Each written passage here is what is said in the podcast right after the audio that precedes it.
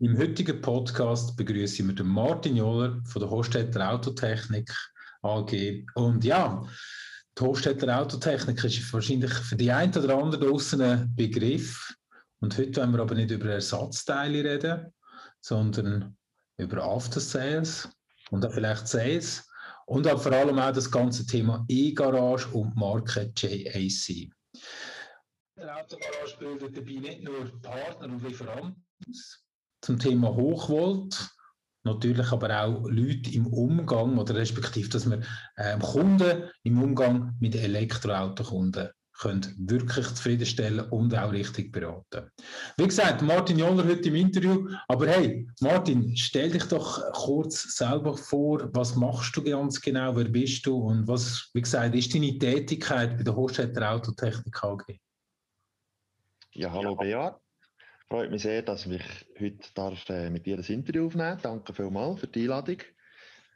Äh, wie gesagt, mein Name ist Joller Martin. Ich bin äh, seit gut einem Jahr bei der Hostettler Autotechnik als Leiter Support Automobiltechnik tätig. Äh, ein bisschen zu meiner Geschichte. Ich bin äh, seit fast fünfundzwanzig Jahren im Automotivbereich tätig. Äh, von der Werkstatt über den Kundendienst. Äh, Diagnostiker, ja, so ein bisschen alle Abteilungen durchlaufen bis auf den Verkauf. Und wie gesagt, jetzt bei der Firma Hostettler Autotechnik äh, habe ich sehr viel mit Diagnosen, Diagnosegeräten zu tun und auch mit den Schulungen. Jetzt speziell für die E-Garage äh, natürlich aktuell die Schulungen. Und jetzt ganz neu, wie du bereits angetönt hast, mit der Marke J A C äh, sind wir da auch ziemlich stark involviert. Ja, reden wir doch gerade über, danke für Martin, reden wir doch gerade über J A C und steigen gerade ein, oder?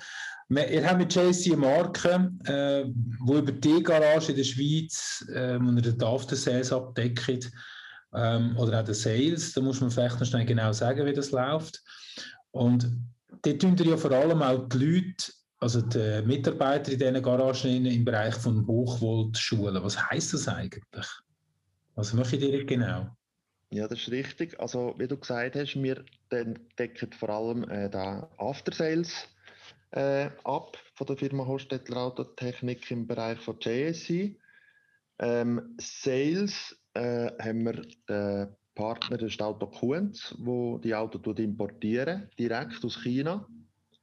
Und wir sind eben, wie gesagt, für den, für den After-Sales zuständig. Das heisst, wir können Garantiefälle äh, abwickeln.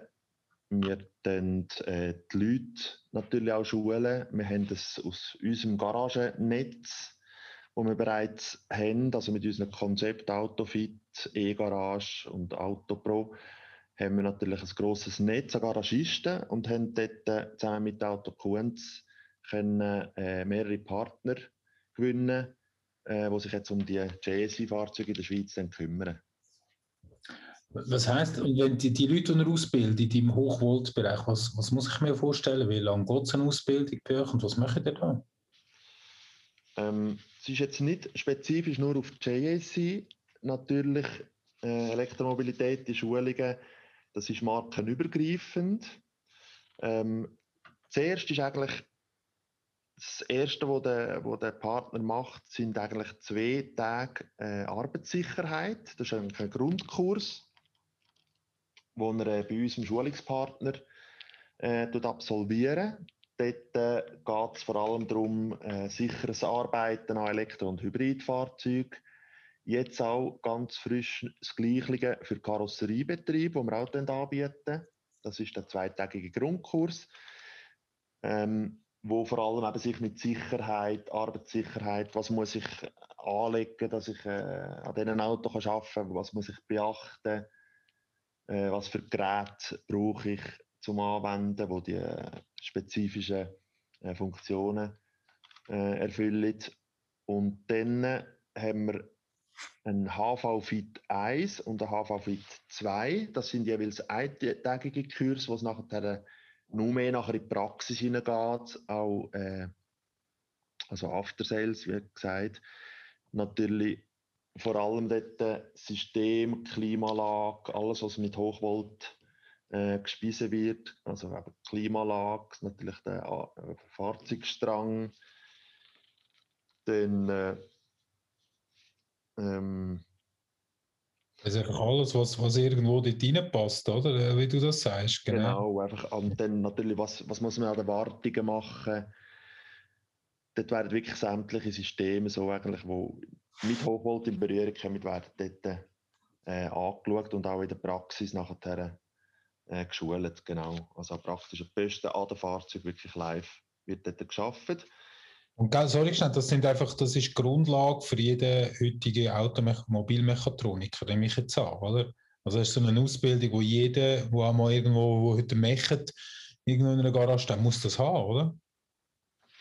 Ja, eigentlich, eigentlich schon. Es wird nicht direkt vorausgesetzt, aber man kommt eigentlich nicht um das herum. Also wenn jemand, wenn jemand seine Mitarbeiter will aktuell halten in diesem Thema, dann, dann ist das eigentlich eine Grundvoraussetzung, dass er die Kurse besucht. Es gibt natürlich auch andere Anbieter, die das machen. Ähm, aber es ist wirklich sehr, sehr empfehlenswert. Man muss sicherlich die, die Mechaniker oder Mechatroniker, die nachher an diesen Fahrzeugen arbeiten, äh, dass sie das machen, ja. Und dann gibt es auch noch, es gibt noch ein, jetzt auch frisch, ein fünftägiges Praxistraining, das nennt sich Hochvolt entspannt, wo es dann wirklich auch noch ganz, ganz tief in die Materie hinein und in die Praxis hineingeht, wo wirklich äh, an fünf Tagen geschaffen wird an den Auto, praktisch an der Posten, um so wirklich das Know-how alles zusammen zu vertiefen und sich in dem Bereich eine Kompetenz aufbauen, ja. Sensationell. Also ich sehe, ihr habt da wahnsinnig viel bereits am Start und kümmert euch auch darum. Und das ja nicht erst seit gestern. Äh, komm, wir gehen doch mal schnell in die zweite Frage rein, die wir, ein bisschen, die wir angeschaut haben. Äh, wenn du ja all die, die Leute bei dir hast, und ich weiss, du hast schon ganz viele von diesen Kursen durchgeführt, ich glaube in den letzten paar Jahren. Und wenn du so schaust, was sind so die häufigsten Fragen, die auftauchen in so einem Training? Oder? Was, was, hörst du immer, was hörst du immer wieder? Ähm, ich selber, wie gesagt, ich bin ja ein gutes Jahr bei der Hostettler Autotechnik. Ähm, selber habe ich jetzt äh, den Grundkurs Elektromobilität, von dem habe ich noch nicht geredet, äh, das letzte Jahr das erste Mal dürfen durchführen mit einem äh, Schulungstrainer zusammen. Also das zweite haben wir das gemacht. Und in diesem Grundkurs ist natürlich unser primäres Ziel, einfach in den, in den Leuten Know-how zu vermitteln. Und, und da sind halt die Fragen wirklich sehr unterschiedlich, je nachdem, wie, was für eine Gruppe das man hat, wie technisch affin sind oder wie affin sind sie auf das Thema, wie gut sind sie schon bereits informiert in diesem Thema. Und so kann das ganz unterschiedliche Fragen geben. Also es kommt wirklich auch sehr stark auf die Gruppe drauf an. Und es gibt natürlich auch zwischendurch mal Kritiker, die eigentlich, ja, das Thema zwar sehr spannend findet, aber eher so ein bisschen eine Abneigung hängt gegen das. Und dort gibt es natürlich äh, Haufen Fragen. Also das, ist, das geht über Laden, über Strompreise, ja, also querbeet, querbeet ja. Durch alles, ja.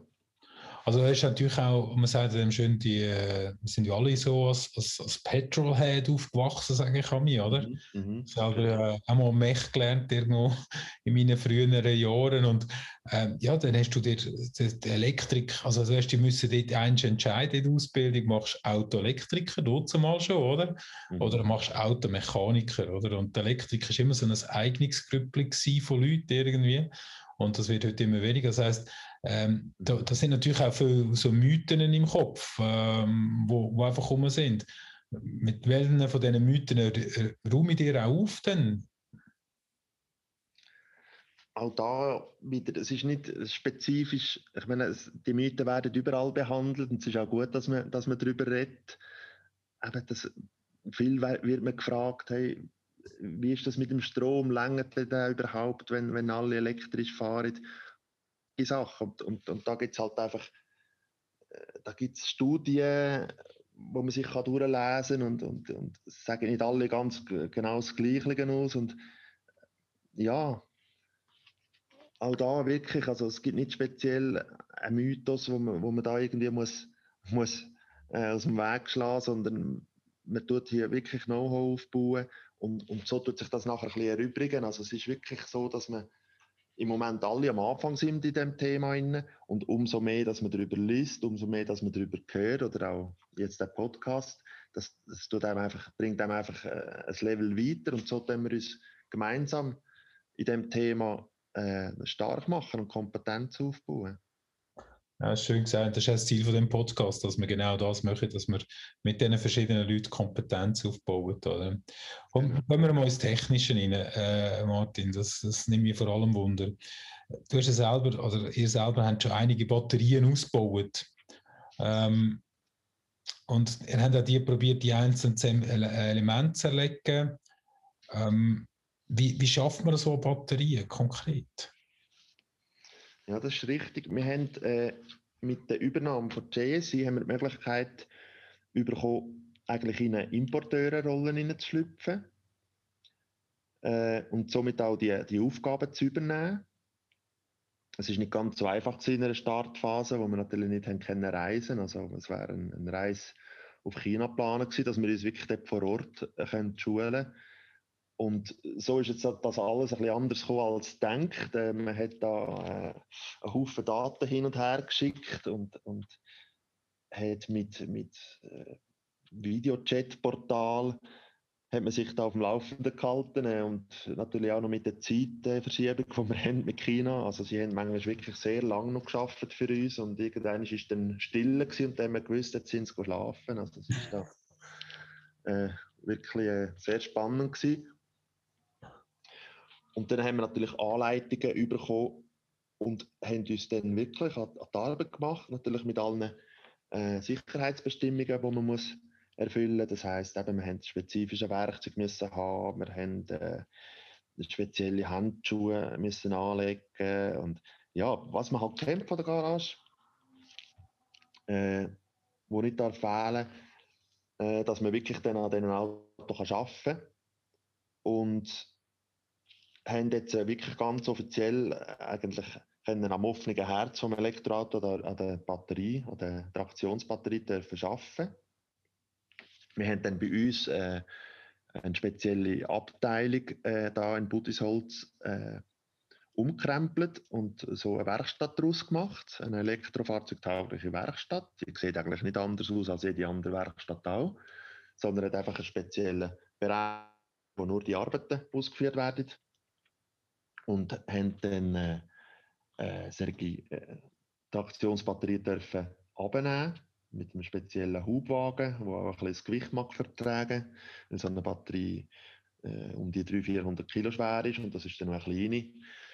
Äh, ja, und dann haben wir wirklich äh, dürfen einzelne Module austauschen und das ist äh, natürlich sehr spannend gewesen für uns, auch wirklich äh, Neuland zu betreten. Aber man darf, man darf nicht Angst haben. Man tut sehr sauber arbeiten, man ist immer das Zweite, man tut miteinander reden, irgendwie eine stärkere Kommunikation, weil man will ja wirklich sicher sein, was macht der andere, was hat er schon gemacht, was mache ich jetzt für einen Schritt. Es wird alles genau markiert. Ja, es, es darf einfach nicht schief gehen und dementsprechend tut man es arbeiten, ja. Nimm mich ein Wunder, du hast vorhin gesagt, gute Kommunikation und so weiter. Wie ist das gewesen, wo du selber mal das erste Mal so eine Batterie aufgetan hast und gesagt hast, so, jetzt arbeite ich mir dran. Wie war dein Gefühl gewesen selber? Ja, das war schon ein bisschen speziell gewesen. Man hat irgendwo Respekt, äh, aber es ist, man, hat, man hat sich Zeit genommen. Oder? Man war natürlich nicht im Zeitdruck gewesen. Man hat sich wirklich die, die nötige Zeit müssen nehmen.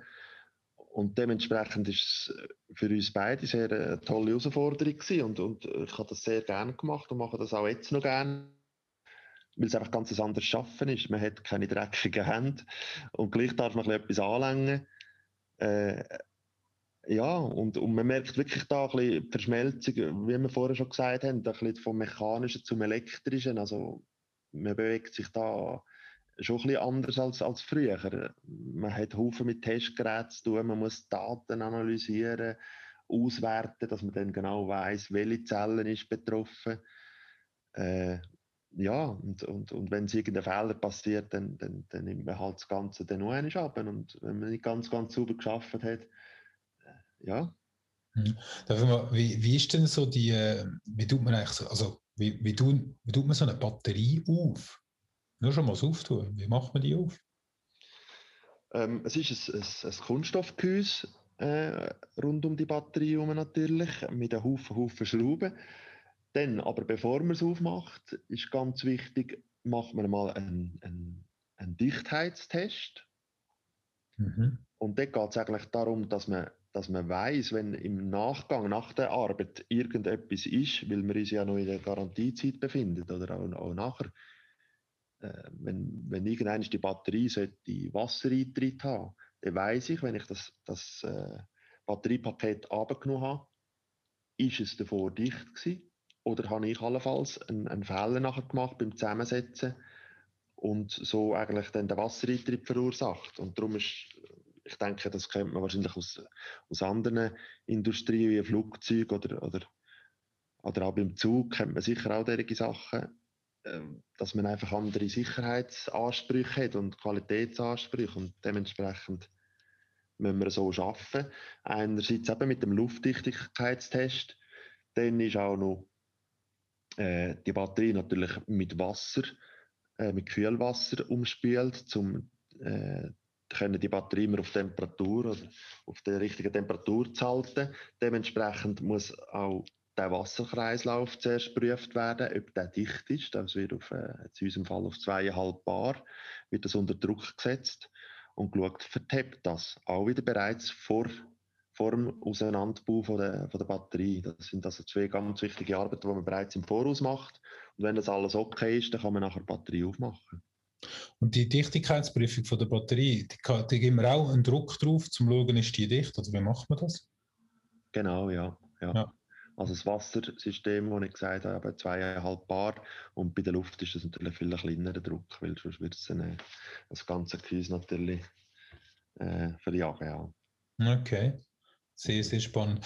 Was passiert eigentlich, wenn jetzt so eine Batterie eine einzelne Zelle defekt hat? Oder was passiert mit diesen ja, mit den defekten Zellen oder mit diesen defekten Batterien? Haben Sie das schon gehabt? Ja, nein. Also glücklicherweise haben wir bis jetzt noch nie mechanisch defekte Batterien gehabt. Also irgendwie durch einen äußeren Einfluss wie einen Unfall so beschädigt sind. Das haben wir glücklicherweise noch nie gehabt. Also bei unseren Zellen. Äh, wo einen Schaden hatten, ist es meistens so gewesen, dass die einfach rein von der Spannung her ein bisschen zu tief sind. Äh, das ist aber sehr minimal, die Differenz. Also das ist nicht irgendwie im, im Voltbereich, sondern eigentlich im Millivoltbereich, wo die Unterschiede sind. Und das länger eben bereits, dass das Fahrzeug dann nicht mehr kann geladen werden kann. Oder sogar nicht mehr gefahren werden. Also dann hat man wirklich eine Warnlampe und das Fahrzeug bewegt nicht mehr. Es ist aber in dem Sinne nicht ein schwerwiegender Defekt, sondern einfach ein, ein Balancing-Fehler von einer Zelle, die ein bisschen mit der Spannung abgetaucht ist. Und dann, wenn die Differenz dann schon zu gross ist, dann muss das Modul raus und austauscht werden, weil man das nicht einfach nur kann wieder laden kann. Und dann ist alles wieder gut. Oder? Meistens hat dann die Zelle wirklich durch, durch, durch, das, durch die ganzen Lade- und Entladevorgänge äh, mit der Zeit ist die irgendwo zwischen runtergefallen und, und, und hat dann in dem Sinne Schaden genommen, dass einfach die Zelle nicht mehr auf dem richtigen Spannungsniveau ist und dort tut man auch nicht äh, nachher das Risiko eingehen und tut mal ein bisschen probieren und ein bisschen laden und denken, ja, das kommt dann schon wieder gut, oder? Dann wird das wirklich austauscht und dann hat die neue Zelle wieder die richtige Spannung und dann geht das wieder, ja.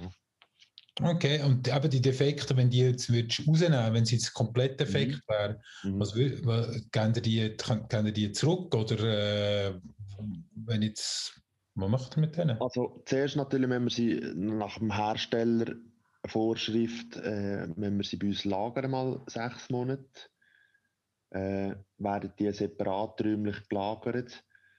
Ähm, natürlich äh, Brandsicherheitsvorschriften äh, müssen eingehalten werden, es muss gut belüftet sein, es muss die richtige Luftfeuchtigkeit sein, nicht, dass die, die Zellen eben nur mehr kaputt gehen und dann allenfalls irgendeine eine, eine Gefahr können hervorrufen, weil, weil eine Batterie ist immer ein, ein, einen Energiespeicher, und solange der Energiespeicher voll ist, ist dort ein Potenzial von einer, von einer Gefährdung. Äh, das ist aber im Normalfall, wenn, wenn die, die paar oder eben die Sicherheitsbedingungen eingehalten werden, ist das, ist das nicht wieder gefährlich. Es wird erst gefährlich, wenn eine, eine, eine Spannung ganz tief absinkt oder wenn Wasser eintritt, eben durch eine höhere Luftfeuchtigkeit Wasser eintritt stattfindet und dann so zum Beispiel einen internen Kurzschluss kann äh, verursachen. Erst dann, wenn die Energie sich irgendwie äh, lässt freisetzen, dann, dann wird das gefährlich. Oder? Aber sonst sind wir da in einem Spannungsbereich von einem einzelnen Modul, wo, wo, wo um die zwölf, fünfzehn oder Maximum zwanzig Volt ist, und da ist man nicht in einem, in einem gefährlichen Bereich. Es ist dann erst eigentlich gefährlich, wenn die Zellen alle aneinander geschaltet sind und man dann von einer Spannung redet von irgendwie dreihundert, vierhundert Volt, dann ist dann wirklich... Aber die, Tra die Traktionsbatterie aus Ganzes so in dem Sinn gefährlich, weil sie in diesen Spannungshöhen liegen tut. Aber ein einzelnes Modul, da ist eigentlich die Gefahr sehr klein, dass da äh, irgendwie sich die Energie kann freisetzen kann. Also da müsste wirklich äh, eben ein, ein mechanischer Gegenstand in dem Modul festsitzen und die Zellen untereinander verbinden, und dann, ja, dann wird es ein bisschen warm im Moment. Oder? Dann, das versucht man natürlich zu verhindern. Ja. Also das heisst, die Batterie, wenn die Batterie jetzt rauskommt, die gehen in eine, in eine Art eine Box rein, ähm, und die müssen sechs Monate dort sein, dass sie eine gewisse Selbstentladung haben, keine Luftfeuchtigkeit und so. Das heisst, jeder Garagist müsste so eine Box kaufen in Zukunft, oder wird das zentral gemacht? Was denkst du? Ja, das sind gute Fragen, die man jetzt im Moment noch gar nicht so richtig kann beantworten kann. Aber ich könnte mir schon vorstellen, dass in Zukunft Betriebe, die sich äh, wirklich mit dem Thema sehr befassen und auch derartige Arbeiten machen, dass sie einen separaten Raum, oder vielleicht ist das irgendeine Einzelgarage oder, oder eine Box, oder je nachdem, es gibt verschiedene Lösungen, es gibt ganze Schränke, äh, mhm. und dann auch sehr viel Geld kostet. Aber ich denke, dass das dann über kurz oder lang wahrscheinlich eher zentral gelagert wird, bevor es dann auch recycelt oder upcycelt wird. Also mhm. und, und dementsprechend auch die, die Speicher, die Batterien, wenn man von denen redet, die versucht man eben eigentlich die Energie nicht so hoch zu halten. Also das heisst, man tut sie eigentlich zuerst auf ein gewisses Spannungsniveau entladen. Ich meine, wenn der, wenn der Kanister nur halb voll ist, dann gibt es auch äh, weniger, weniger grosse äh, Verschmutzung nachher. Oder? Mhm. Und dementsprechend genau gleich bei den Batterien äh, tut man die auf ein gewisses Spannungsniveau absenken, dass, der, dass sie eigentlich nur noch halb voll ist.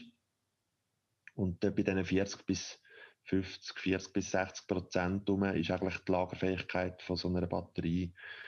Und nachher schauen wir dann schauen mit China. Ich denke nicht, dass es das viel Sinn macht, dass die Batterie auf China zurückgehen, äh, zurückgehen, sondern dass die da national eigentlich dann weiter verwendet werden oder je nachdem sogar entsorgt werden. Also da gibt es verschiedene, verschiedene Sachen, die möglich sind, oder, mit solchen Batterien. Ja.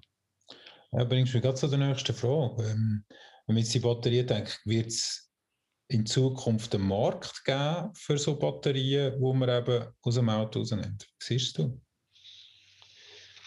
Davon bin ich ziemlich überzeugt, ja. Ich, ich denke, es, es, es wird einen Markt geben, der, der ist sich jetzt langsam am Aufbauen. Und weil, weil die Batterien haben, haben Rohstoffe drin, die knapp sind oder eben nicht knapp sind, da ist man sich ja noch, noch nicht ganz einig. Also es gibt grosse Vorkommnisse und, und gleich versucht man zu verhindern, dass es eben möglichst wenig braucht von diesen Rohstoffen, äh, vor allem gewisse Rohstoffe. Aber das Recycling oder das Upcycling, das wird ganz sicher an Stellenwert gewinnen und wird sehr wichtig äh, in Zukunft sein. Also es gibt da Haufen Projekte mit Second-Life-Batterien, es gibt auch Stellen, wo die ankaufen können und dann allenfalls wiederverkaufen können. Mhm. Äh, wo nachher die Batterien unterschiedlich eingesetzt werden können. Also es, ja, es gibt einen Haufen kleine Projekte oder auch grössere Projekte, wo, wo die Batterien eben nach dem Einsatz im Elektroauto noch ein, ein zweites Leben bekommen. Und, und zum Beispiel in einem Haus oder für eine Stromversorgung von einem Stadion, und da gibt es da gibt's einen Haufen Sachen, die möglich sind. Wo eine Batterie, die Batterien sind nicht in dem Sinn kaputt, sondern die haben einfach an Kapazität verloren. Und wenn die Kapazität unter achtzig, fünfundsiebzig oder siebzig, das sind alle Hersteller ein bisschen unterschiedlich, wenn die drunter gehen, dann ist es einfach nicht mehr für, erfüllt sie eigentlich den Zweck nicht mehr, den wir erwartet im, im Auto, oder? Und dann mhm. können die einfach anders weiterverwendet werden und, und lange nicht für das äh, nur lang, oder? Oder dann kann man auch mehrere Speicher zusammenschalten und dann die gewünschte äh, Größe von Energiespeichern so überkommen, ja. Absolut. Äh, ich glaube auch, also für mich, ich sehe es ein bisschen so, dass ein Garagist in relativ ein paar Jahren vorher denkt, wird es ein Batteriehändler sein. Das ist ein bisschen hart, aber äh, ich sehe das. Ja, wer weiß, ja. Geht so in die Richtung, oder? Weil äh, das Teuer an einem Fahrzeug ist dann schlussendlich oder der Kern oder das Herz, wie du vorhin ja schon gesagt hast, oder? Ist die Batterie und nicht mehr der Motor. Und die Batterie genau. können wir rausnehmen und äh, das Chassis ist vielleicht nicht mehr so viel wert, aber die Batterie wird etwas wert haben, definitiv. Mhm. Mhm. Gehen wir mal noch etwas, was mich, was mich momentan sehr beschäftigt und wo, auch, wo man auch bei ganz vielen Fahrzeugen, oder nicht vielen, aber bei einzelnen Fahrzeugen jetzt langsam sieht, dass immer mehr Kunden, ist das sogenannte bidirektionale Laden. Und wie siehst du die Entwicklung von dem, von dem bidirektionalen Laden? Ja, ist auch ein sehr ein aktuelles Thema. Es ist auch noch ziemlich am Anfang. Es hat ja ähm, schon vor manchem Jahr erste Fahrzeuge gegeben, die das haben können. Es sind vor allem die japanischen Fahrzeuge, Nissan, Mitsubishi, dann auch der Citroën und der Peugeot, die das baugleiche Fahrzeug hatten wie der Mitsubishi.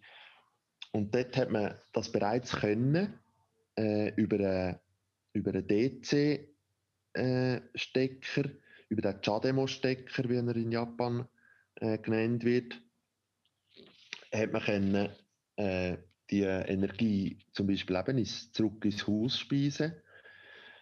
Äh, jetzt ganz neu auch der Honda E kann das bereits über einen C C S-Stecker, also über die europäische Variante vom Schnellladenstecker, äh, kann das bereits. Dann auch V W wird jetzt im nächsten Jahr, ab zweitausendzweiundzwanzig, das Thema ganz gross machen und auch so in die Breite bringen. Also da wird ein Haufen auf uns zukommen. Bei den neuen Fahrzeugen, auch Hyundai zieht jetzt bereits mit, mit dem neuen IONIQ fünf, wo auch schon bereits kann, bidirektional laden. Und das ist natürlich sehr interessant äh, für zum Beispiel für Mehrfamilienhäuser oder auch für, für Einfamilienhäuser mit einer, mit einer Photovoltaikanlage. Kann das natürlich sehr lukrativ sein, wenn man, wenn man die Lastspitzen, wo man, wo man braucht, dass man die ein bisschen abfahren kann, wenn man eben so einen Speicher äh, vor dem Haus hat. Mhm. Dann kann man die teuren, die teuren Lastspitzen so eigentlich ein bisschen, ein bisschen abfahren und dementsprechend wirklich auch äh, Kosten sparen.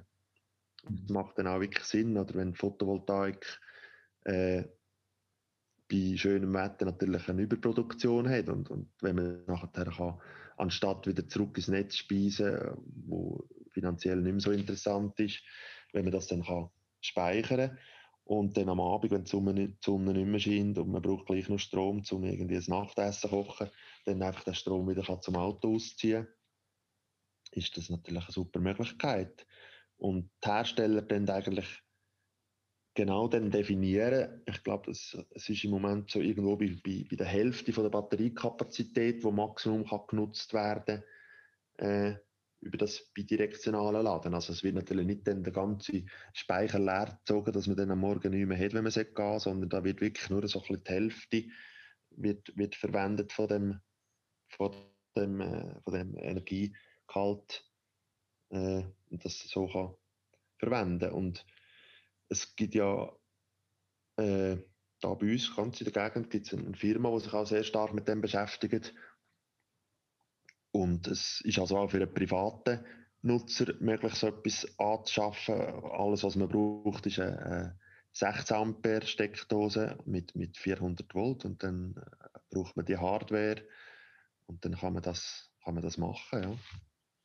Ich habe in einem anderen, Podcast, in einem anderen Interview mal einmal, haben wir über das geredet. Und dann äh, ist eben genau das Thema gewesen, was passiert denn mit dem Strompreis, wenn ich plötzlich von, von innen speise? Äh, wie verrechne ich das? Und wie ist das? Das wird noch sehr spannend. Also t- technisch machbar. Mhm. Äh, ich glaube, die Frage ist dann, wie, wie schnell als, als, als der Markt da reagiert oder wie ja. der Markt das aufnimmt, oder? Wenn ich dann im Geschäft lade, wenn ich kann laden, ich fahre heim, speise es bei mir daheim wieder rein und so weiter. Also da gibt es ganz, ganz lustige Sachen. Ja. Aber auf jeden Fall ein Thema sehr, sehr spannend, wo das Auto dann schlussendlich einfach, ich sehe es halt immer so, das Auto ist dann plötzlich meine, meine Powerbank, oder? Einfach in einem, in einem, in einem grösseren Rahmen. Ja, ja, ja. Ja. Ja, gehen wir mal schnell zurück zu den, zu den Ausbildungsthemen. Ähm, Welche Fachkenntnis benötigt der Garagebetrieb für E-Autos in Zukunft? Was denkst du, was ist für dich wirklich wichtig? Wir haben schon ein paar Sachen äh, im Angebot an Ausbildungen. Was braucht ein Garage wirklich? Was denkst du? Ich denke, ein Garage braucht vor allem gutes Fachpersonal und, und, und, und dazu gehört heute einfach auch die, die Ausbildung an den Elektrofahrzeugen. Also, es muss nicht immer nur der, der, der bestqualifizierte Mitarbeiter, also zum Beispiel der Diagnostiker oder der Mechatroniker, eine Ausbildung haben, sondern es geht schon weiter, dass auch bereits ein, ein Pflegepersonal zum Beispiel muss ein, also eine kleine Ausbildung machen, dass, dass sie einfach einmal wissen, hey, was habe ich für ein Fahrzeug vor mir? Das fährt irgendwo dort schon an. Und, und wenn er, wenn er die Identifizierung kann machen kann, und, und weiss, hey, ich kann ein Elektroauto. Einfach, auch das ist schon bereits wichtig auch für ihn, dass er, dass er weiss, hey, welche Autos sind elektrisch und welche nicht. Und, und darum bin ich der Meinung, dass eigentlich fast jeder Mitarbeiter in der Garage sich mit dem Thema auseinandersetzen und auch gewisse Kurse äh, besuchen. Es, es gibt auch Kurse, wo, wo nicht nur technisch sind, sondern wo einem auch einfach vermittelt werden, woher kommt Elektromobilität, wieso wird das so gepusht.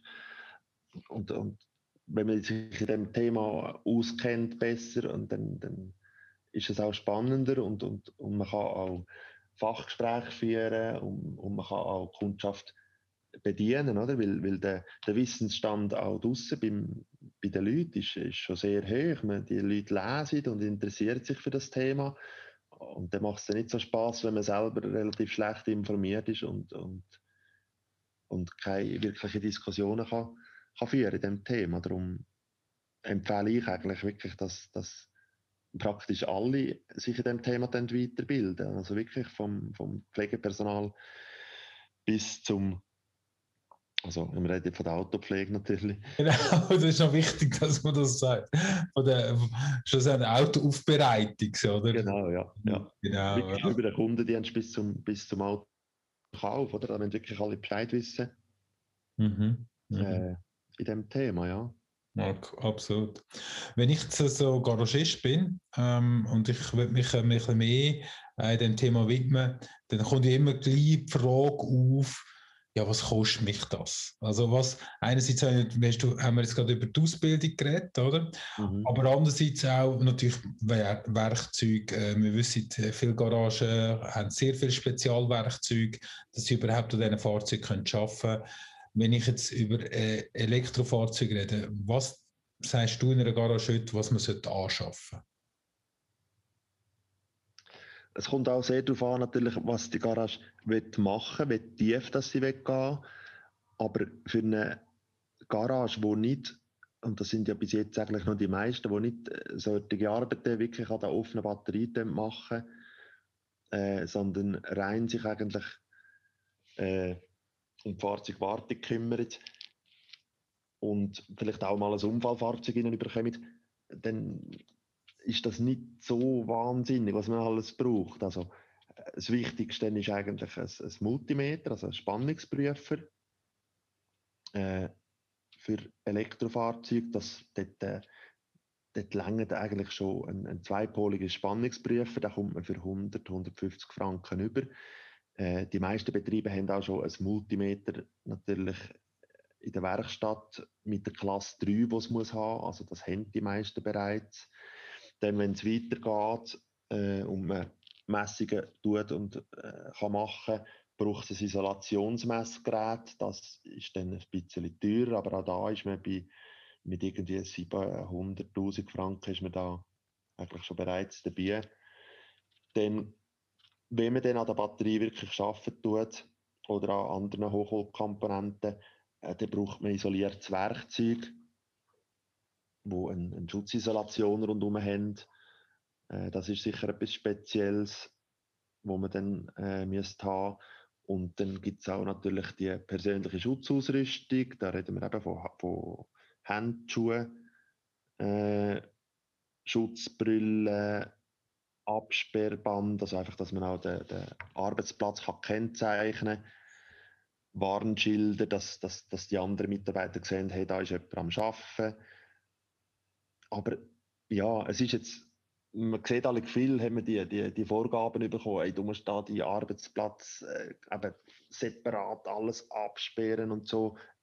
Ja, muss man eigentlich, aber Aber es, es reicht auch, wenn das, wenn das kennzeichnet ist und einfach, dass, dass, dass die anderen Mitarbeiter gesehen haben, da ist jemand an einem Elektrofahrzeug am Arbeiten. Äh, genau, also da, wie ich gesagt habe, Absperrband, Warnschilder.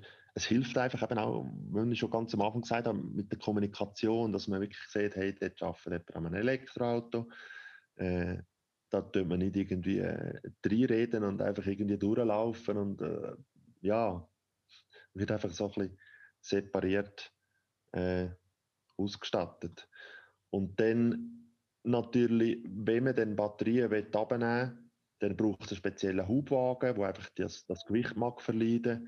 Von irgendwie eben vierhundert, fünfhundert bis zu tausend Kilo gibt es dort so einen Hubwagen, den man muss haben. Es gibt auch ganze Werkzeugwagen mit dem isolierten Werkzeug. Und je nachdem halt auch Diagnosegeräte, äh, wo man nachher wirklich tiefer in die Batteriediagnosen eintauchen kann. Das können auch nur Software sein, die es gibt, zum Teil von Herstellern. Ja, je nachdem, eben wirklich, was man für Arbeiten machen will, braucht man da ein bisschen mehr oder ein bisschen weniger Werkzeug. Ja, da können wir, weißt du noch, früher mit dem Elefant haben wir wunderbar den Motor rausnehmen können, den kann man heute nicht mehr brauchen. äh, du lachst jetzt, also das braucht man eben nach wie vor. Wir haben zum Beispiel, auch der Elefant kommt noch in, in Einsatz. Okay. Die Module, die liebst du nicht einfach äh, allein oder das zweite schnell raus. Oder? Wenn da mehrere Module aneinandergereiht sind, ist das schnell äh, hundert, hundertfünfzig Kilo. Und dann brauchst du aber wirklich wieder den Elefant. Oder? Also, äh, also, können wir die alten Maschinen auch noch einmal brauchen, oder? Sehr gut, also das passt. Ähm, ja, was denkst du, was wird für die Garage die grösste Herausforderung sein jetzt? Ne? Oder dabei, äh, gerade in dem, in dem Umfeld? Ich denke, dass die Mitarbeiterschulung ein wichtiges Thema ist und bleibt. Also man will ja aktuell bleiben und, und, und so ein Kurs äh, läuft eigentlich nie ab. Aber wie es so ist, oder? Wenn man dann das nicht so viel anwenden tut, dann über die Jahre vergisst man wieder ein bisschen etwas. Und, und die Technologie oder die Elektromobilität tut sich so schnell entwickeln. Und das heisst, man tut sich auch dementsprechend will man sich mitentwickeln und dann braucht es halt eine Schulung halt vielleicht nach drei, vier Jahren wieder einmal zum Auffrischen, mhm. um wieder die neuesten, die neuesten Stand von der Technik kennen, abzuholen. Also ich denke, eine grosse Herausforderung ist, die Leute alle zu schulen und auch aktuell zu halten. Dann ist auch eine Herausforderung, dass jede Marke halt immer noch ihre eigenen Kurse hat. Und wenn man an der einen Marke den Kurs macht, darf man an der anderen Marke offiziell nicht arbeiten.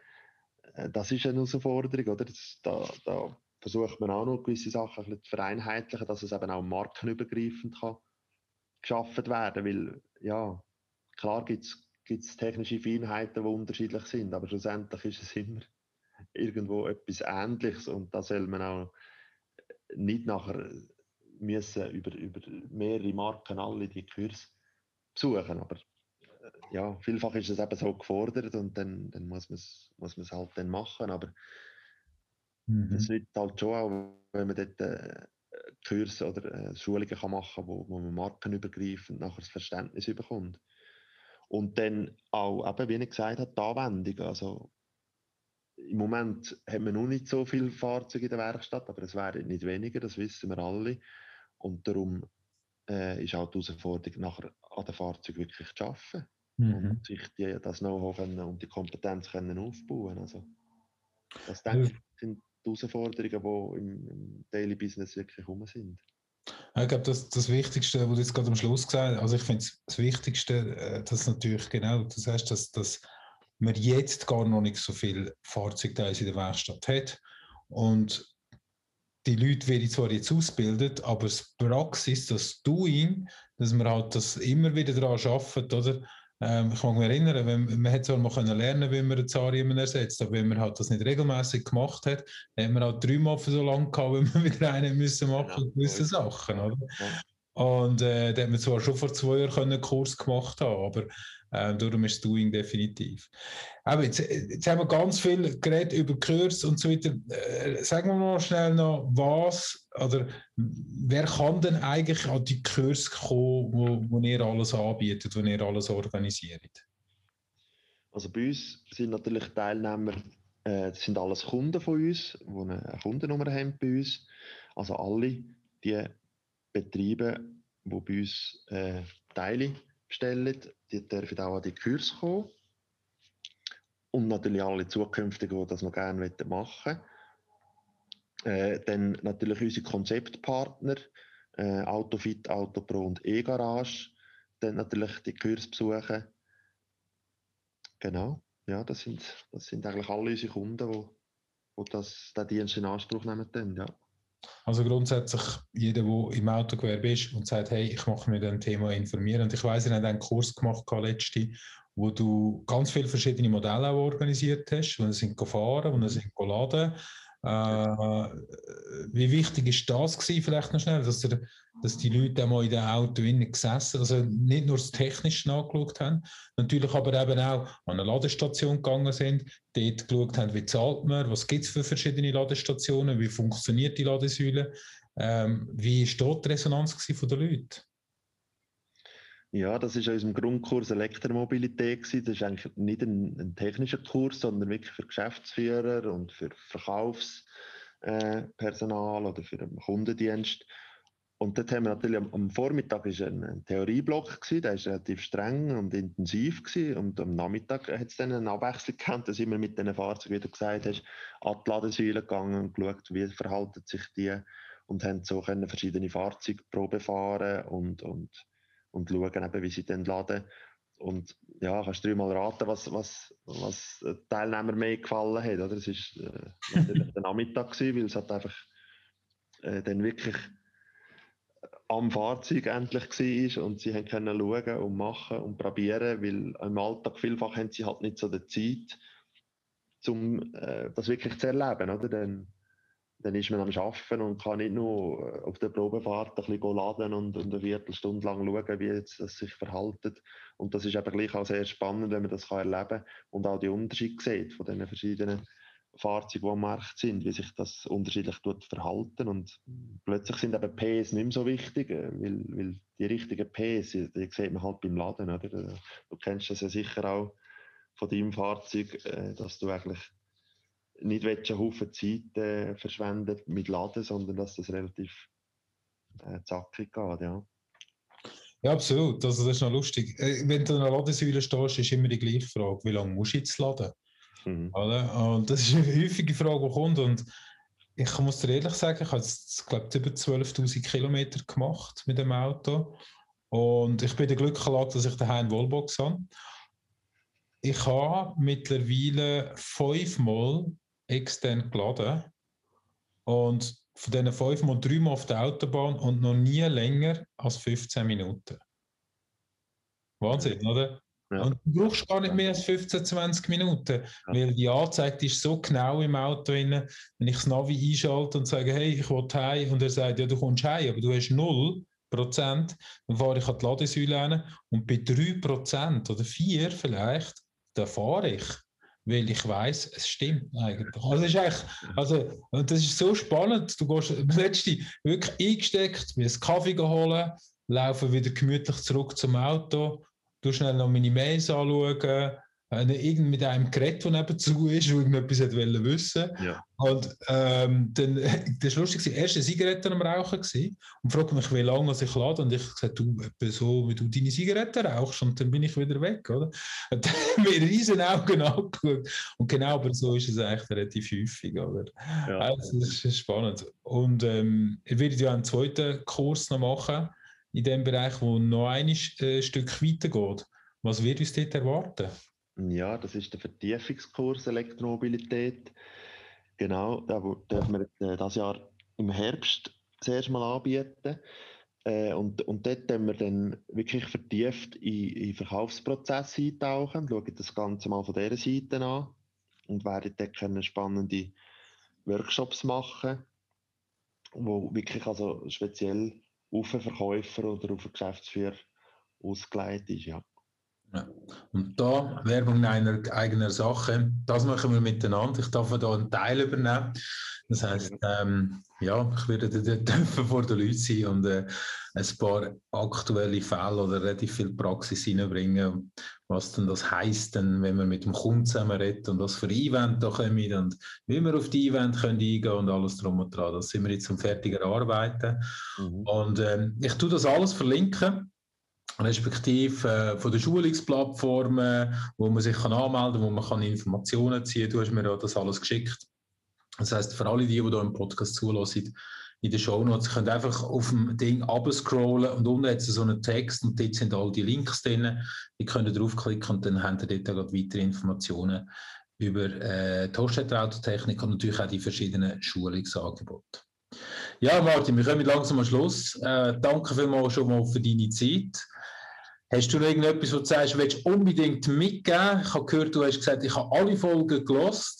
Mhm. Ähm, hast du irgendetwas, was du sagst, oh, über das Thema Beat sollte ich vielleicht einmal noch reden, äh, das solltest du mal reinbringen? Oder sonst irgendeine Idee, wo ich sage, hey, äh, für die Leute draußen, so ganz spontan? Ähm. Jetzt gerade bei dem, was du vorher gesagt hast, mit dem, mit dem schnellen Laden, ich denke, das ist sehr ein wichtiges Thema, dass man eben ein Elektroauto kauft, das schnell laden kann. Es gibt eben auch diejenigen, die nicht so schnell laden können. Also wenn, so, wenn du unterwegs bist wie der Beat, dann kaufe dich ein Auto, das schnell laden kann. Ähm, das ist sicher sehr wichtig. Ja, dann dich auseinandersetzen mit dem Thema. Das Laden ist wirklich sehr interessant und wichtig und wie sich das verhaltet. Ja, es ist spannend, es geht uns alle an, wir kommen nicht daran vorbei und darum äh, dann zu erleben, dann zu erfahren und machen dich eine eigene Erfahrung. Es ist sehr spannend, ja. Sehr gut, danke für den Input. Das Schnellladen, das nehme, das nehme ich gerne auf und das werde ich, da werde ich mir einen Experten suchen noch zu dem Thema, der uns da noch ein bisschen mehr Auskunft kann geben kann. Merci vielmals, Martin, merci für deine Zeit. Ich weiss, du rauschst jetzt ab in die Ferien. Ich wünsche dir wahnsinnig gute Ferien und wir sehen uns alle spätestens im September zu den ersten Schulungen. Ähm, zum Modul zwei oder wie, du, wie wir mit dem gesagt haben. Wir müssen ja, schnell ja. schauen. Und äh, ja, merci, schön bist du dabei gewesen. Danke vielmals. Danke vielmals, Beat, auch von meiner Seite und von der Hostettler Autotechnik. Danke vielmals, immer sehr spannend und gerne wieder. Okay, bis nächstes Mal, hab's gut. Danke, gell? Ja, ciao. Ja, ciao.